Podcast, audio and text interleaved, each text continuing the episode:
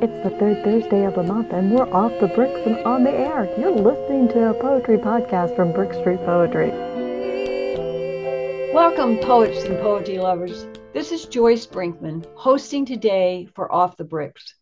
Each year, we try to devote a couple of the Off the Bricks podcasts to helping out listeners, listeners know more about opportunities for publishing by talking with the staff of other presses to learn about other places besides our Tipton Poetry Journal where they might want to submit their work.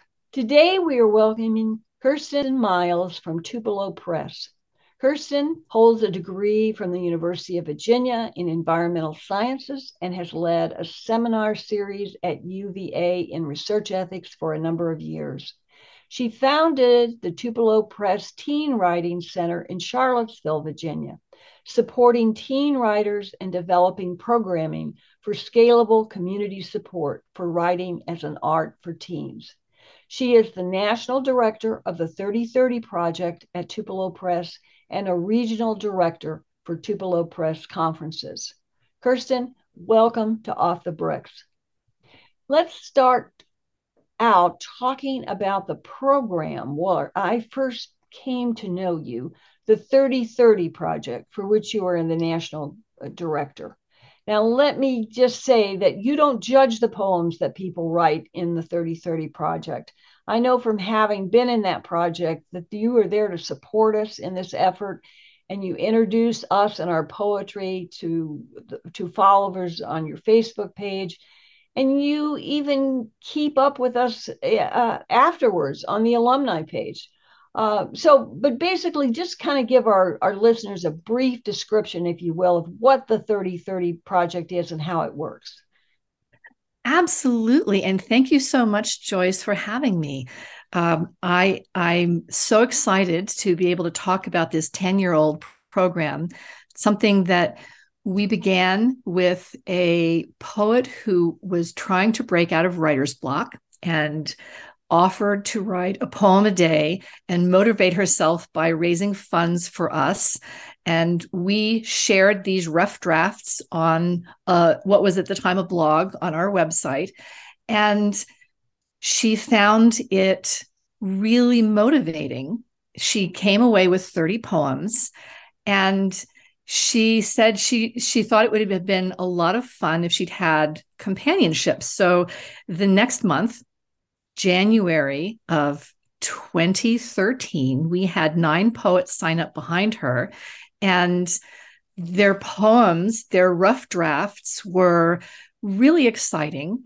And the funding that they raised went into the publication of our books. And that was 10 years ago. And we have not missed a month in all those 10 years of having poets as part of what we consider a poetry incubator, because these are not published poems. These are rough drafts. The titles will change, the poems will change. Some of them will be scavenged and become part of other poems or cannibalized. But they give a really unique perspective to the world where you can actually see writing in its infancy. If you watch a painter, you can see a painting emerge and you can see a piece of pottery emerge and you can hear a piece of music being worked through to its completion.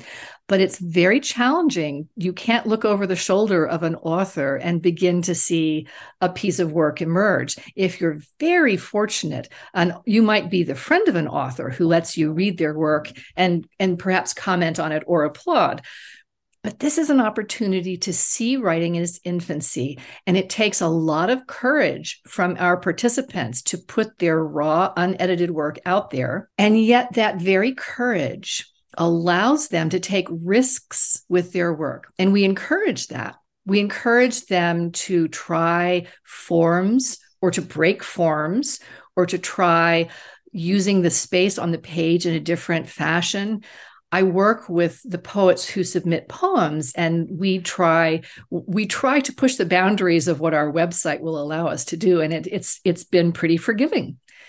It's been very exciting to see where poets who participate take their poems and we actually were so excited we we I guess it was in 2015, I made a list of all the places where poets had published work that was generated in this project. And now that list is up to, I think, 220 different unique journals and lit mags where poets have published work that they began in the 3030 project.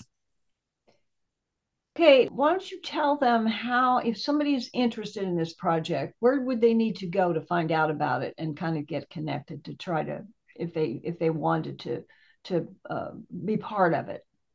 So on our website, tupelopress.org, you can find the 3030 project. And I believe on every page there is a link to apply to participate. And I do say apply because every now and then I've had a high school student apply or somebody that I know is in a program that makes it really challenging to commit to a poem a day. And so it's a good idea to have a conversation about, you know, how prepared a person is in their stage of writing to write a poem a day. But in general, most people have um, have participated with us, and I think that I try and turn around responses uh, to applications within 24 hours. Sometimes I get really busy and it might take a little bit longer. However, I found the most fabulous community has developed in the um, alumni community, both within the month that people are writing together. And overall, in fact, this is the week of the AWP coming up, and we have 30 poets reading for our ninth reading at the AWP um, on an after um, an offsite program at the Seattle Public Library Thursday evening. And it's really fascinating how poets have begun writing with us and then moved on to take positions of editorialship and other literary citizenship, and then looked back and welcomed poets to connect in some ways that makes the synergy really powerful and the the talent pool of the alumni group an amazing an amazing resource for everybody who's participating yeah, I do think that was really one of the great things. Again, I appreciated all the support that we got from the Tupelo staff press, but I also appreciated the support that we got for the other participants who were in it. And I always say I think Americans are kind of stuck on what I call the the um, um, we have this syndrome where we think we have to uh, either look over a cemetery or be out uh, looking overlooking a pond all by ourselves to be able to write poems. And that poetry community can really make a big difference for you. It truly can. And i must admit i was surprised that, that um, because i don't see myself as a, a terribly disciplined writer. I should be a more disciplined writer than i am but I definitely stayed disciplined on the uh, during my 30 30 project.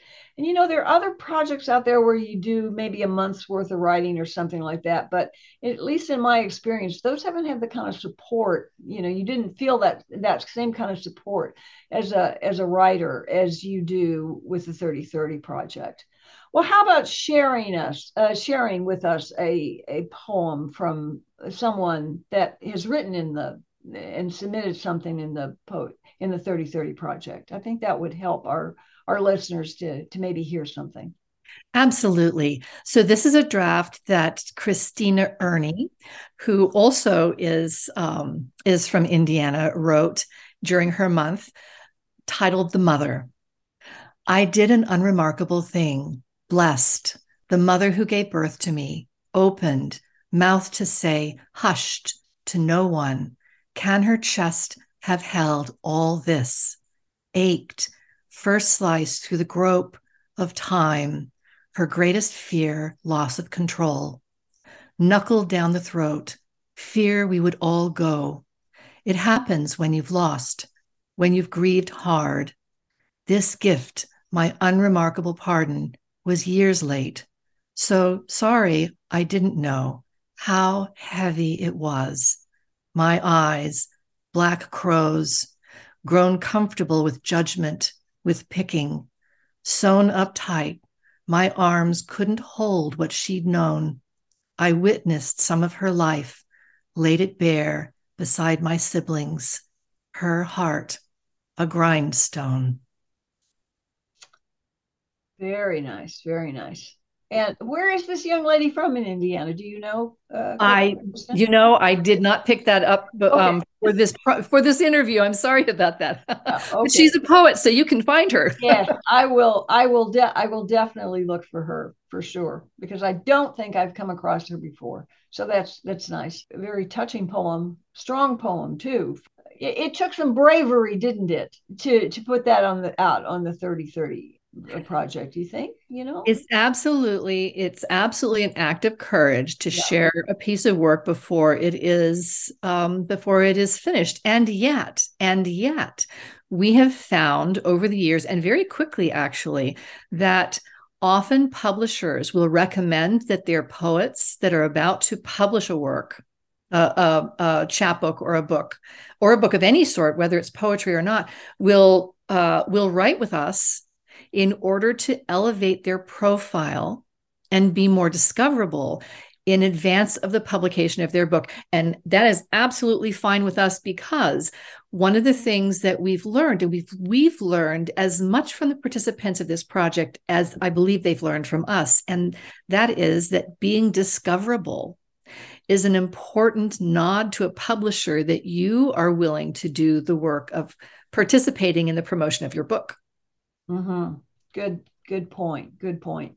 Because i always say you know there are a lot of people who want to be authors but actually if you're going to be successful writing you have to be a writer first. You have to love to write. You don't just have to want to be an author.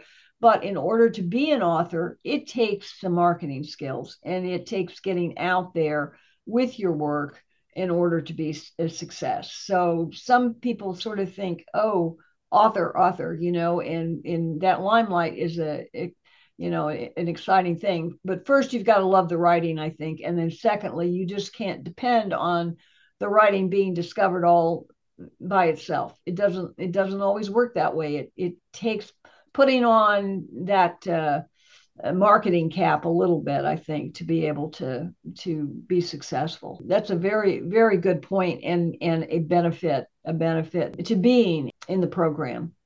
Is there anything else you can tell us about this particular poem as to how it might have uh, participating in the the 3030 project might have helped this this poet advance? Well i think what i would say is that each poet in this project advances in such a unique way. And that's one of the lovely things about this project. It's really a, a, leveling opportunity because you might be writing next to somebody who is a faculty member who has books already published. You might not have a, a book published.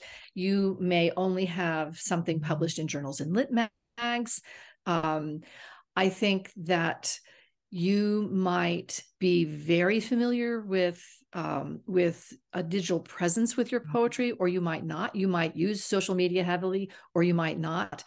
Um, people have been very successful both in the generation of their poems and then in the the um, the submissions of their poems and and getting acceptances um, and in their fundraising. But I would say that I have had, I had a poet who just finished writing last month and already has two poems of that month um, taken. And I have a poet who came and wrote a crown of sonnets throughout her month and had them taken as a chapbook. I've had poets who have written because they wanted to generate work, but they weren't necessarily planning on publishing those poems.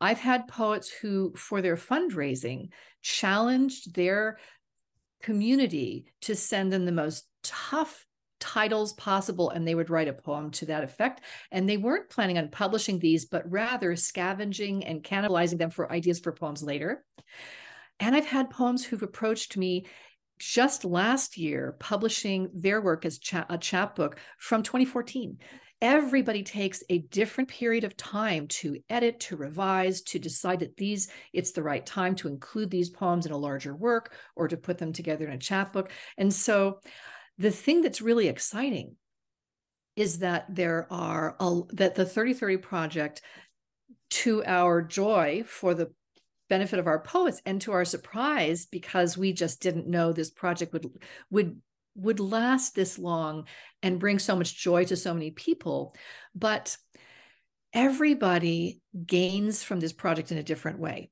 and now there are so many people who are editors and who are managing their own leadership roles in the poetry community that recognize the project. Mudlark gives credit to poets taken from the 3030 project as the the incubator for those poems knowing that those poems have you know changed and the titles have changed and the poems have been revised. And we take these poems down. They don't remain online. They aren't part of the um, of the online canon of work. We take no rights from these poems. We don't consider them to be published. They're rough drafts. They're throwing clay at our website, and we're allowing people to watch poems in the making.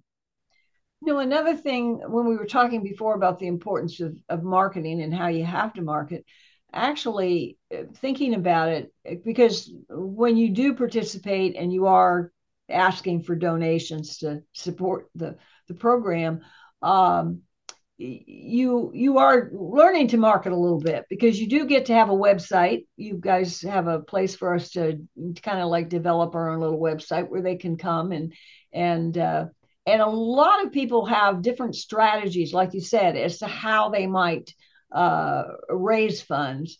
Uh, and you know, if you're again, if you look at poetry as a business, that's something that you need to think about because it is going to be important for you to be able to to to know how to put your stuff out there uh, to the public. You, you can't just expect the publisher to do it. It it doesn't work that way. The thing I found really exciting is that and now we with with the advent of Zoom, we've really really been able to enrich the whole project. We have weekly craft talks that they're complementary, they're not mandatory, of course, but we've learned to help people think about how to manage um, a readership. And that's really exciting because you're exactly right. It, and and many poems poets have told us that or told me that the the fact that they're fundraising for altruistically a nonprofit literary organization gives them the courage to share their poems and makes them feel less self-conscious about the potential um, uh, embarrassment or rather self-consciousness about asking somebody to read their work and it gives them a little more courage to share more broadly and therefore in casting their net wider allows them to reach the people who will be their reading audience. Yes, that, that that's great too. Well, you um, you also have uh, a journal that you publish quarterly called the Tupelo uh, Tupelo Quarterly. Um, what, uh, could you tell our listeners a little bit about that publication? Absolutely. And that was a really exciting thing for me. We started Tupelo Quarterly um, while I was uh, part of the press, and it's been a real pleasure, an honor to watch the founding of this new lit mag and then to watch how it has become a real opportunity for discovery of creative and innovative work one of the things I'm really proud of is the editor in chief of Tupelo Quarterly, Kristina Marie Darling, is uh, is is a, a, true literary citizen. And I think um, under the mentorship of Jeffrey Levine and the um, and the freedom that he's given her to to take the Tupelo Quarterly to new bounds, she's made it a place that accepts literary reviews, which is a really important way for poetry to be discovered. Many times you can see the title or the blurbs of a book but when you read a review about a book then you all of a sudden have a sense of how evocative the interior is. And it's it's a it's a really powerful tool of literary citizenship allowing poets to both be read in a context outside of poetry and to share the work and to give a little window into the book involved. It's been a, a, a, really beautiful thing to see and discover new people and new friends, new poetry friends and artists in Tupelo Quarterly. And as it happens, one of the poems I've brought to read today is both from Tupelo Quarterly and from a, an alumni of the 3030 project, Naoko Fujimoto, who is a, um, a visual poet. And actually, Tupelo Press published a book of her visual poems, of her collage poems, which are quite stunning. And I've picked one to read today. And I hope that um, I hope that listeners will look up Tupelo Quarterly and, and look up Naoko. And um, she has a website and have a look at this work. Grandfather met a woman, summer 1945. She held an empty bottle and a little red kimono and sat down. He gave her water by a gray fence and kept walking to the hill near Hiroshima. And then bullets rained and the bomb. He found her again, a shred of red cloth, her bowls and placenta spread under the fence in the ditch he did not find her unborn child, but smelled her. How beautiful the spring of 1946 was, with dandelions and clovers covering fences. Millions of cells divide in amniotic fluid. A new heart pumps in my womb, and you ask, Do we give it a Japanese or an American name? It does not matter. I will stroke its forehead, humming an old lullaby. And then she has this um, all kind of design somehow on the page, right? So the page is actually a collage. And the collage includes strips of paper. It's a white background mm-hmm. with with bursts of green, and in the folds of the paper are the lines of text. And she uses found objects to decorate the page, and those found objects are everything from scraps of paper and candy wrappers. But when you stand back and look, it looks like leaves and vines until you get closer and you see all these ornate things.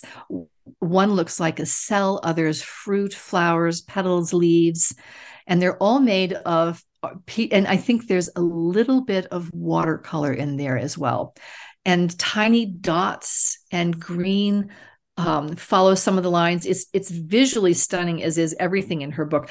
So um, Naoko is a Japanese American, and she writes about, and her book is called Glyph, and it covers the the sensory embellishments of these collage poems that are both graphic and textual and textural, and how the the texture of the poem and the page complement the actual content of the poem mm-hmm. which is a really fascinating thing that that poets are experimenting now with with including visual and other um, facets that aren't just visually interesting but actually have meaning that complements the content and in this case the texture of the page does the same mm-hmm. I, i've seen it but i have not really examined it that much up close uh, and I appreciate your your description of it there because uh, it's almost like you see you, you get one picture of it again when you kind of step back and look at the whole thing.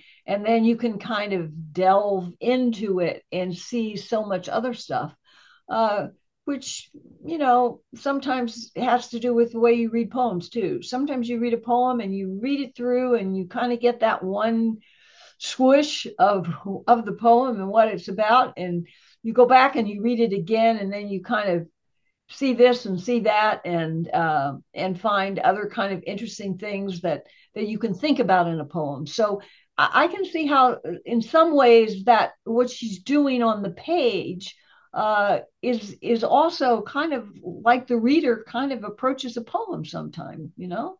I don't know. Absolutely. Yeah Okay. Um, how about I know you you run contests from time to time. So do you have a contest going right now? We absolutely do. And it's one of our favorites, the Berkshire Prize for a first or second book of poetry. The final judge is Julie Carr, and the deadline is April 31st. Um, postmark or online submission date. And you can find the contest online uh, under submit on our main website, again, tupelopress.org. And I have been um, just, it's breathtaking to see the kind of work that gets submitted. We're really excited about submissions. It, it seems as though in the last few years, there's there are so many inspirations for poets to write, and the writing has just been, again, breathtaking. We were really excited to read your work. That's great anything else you want to leave us with, uh, Kirsten?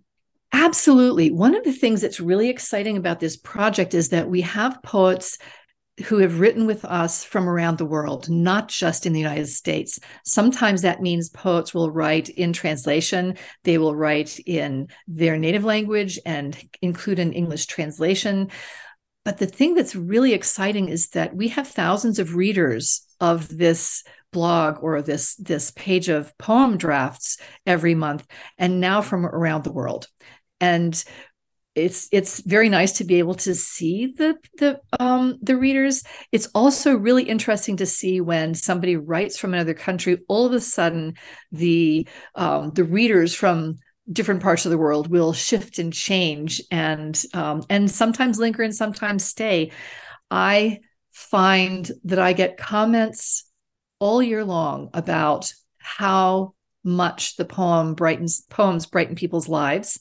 And you can also see people write about so many things. I know that there was um, a poet who came and spent her month writing about the radium girls. But there are poems who come and poets who come and write about what motivates them or inspires them that day.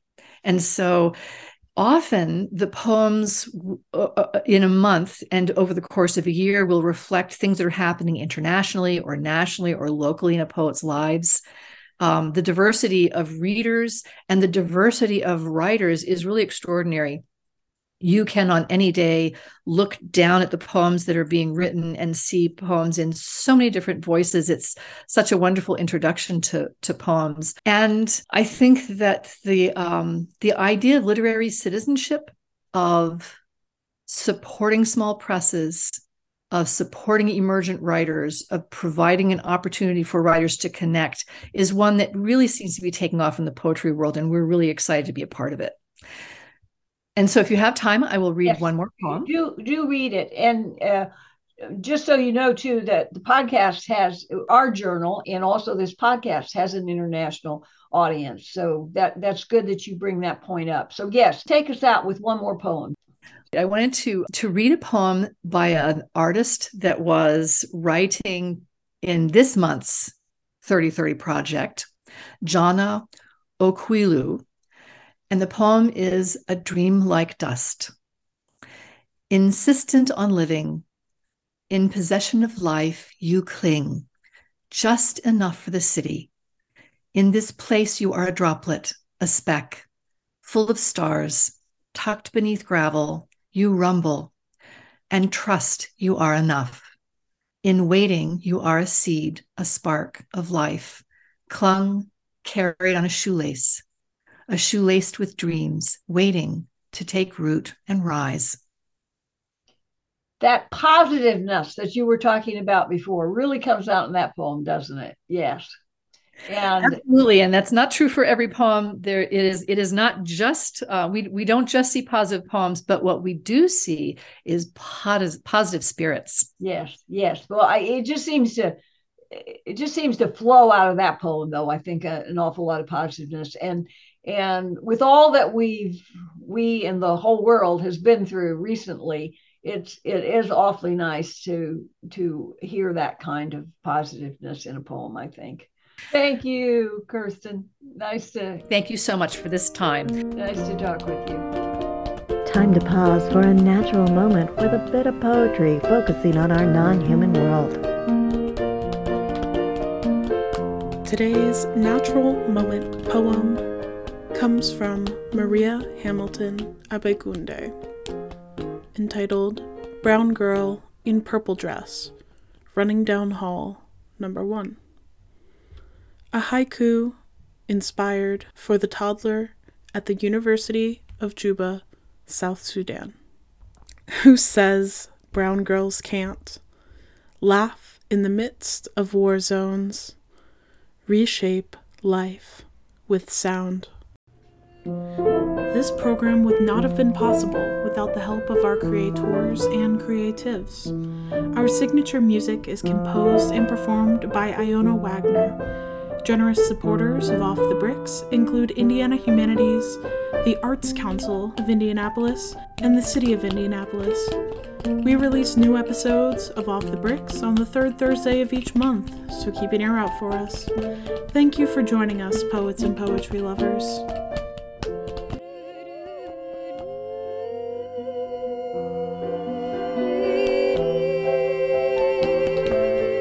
Good poetry enriches our day and enlightens us about ourselves and the world.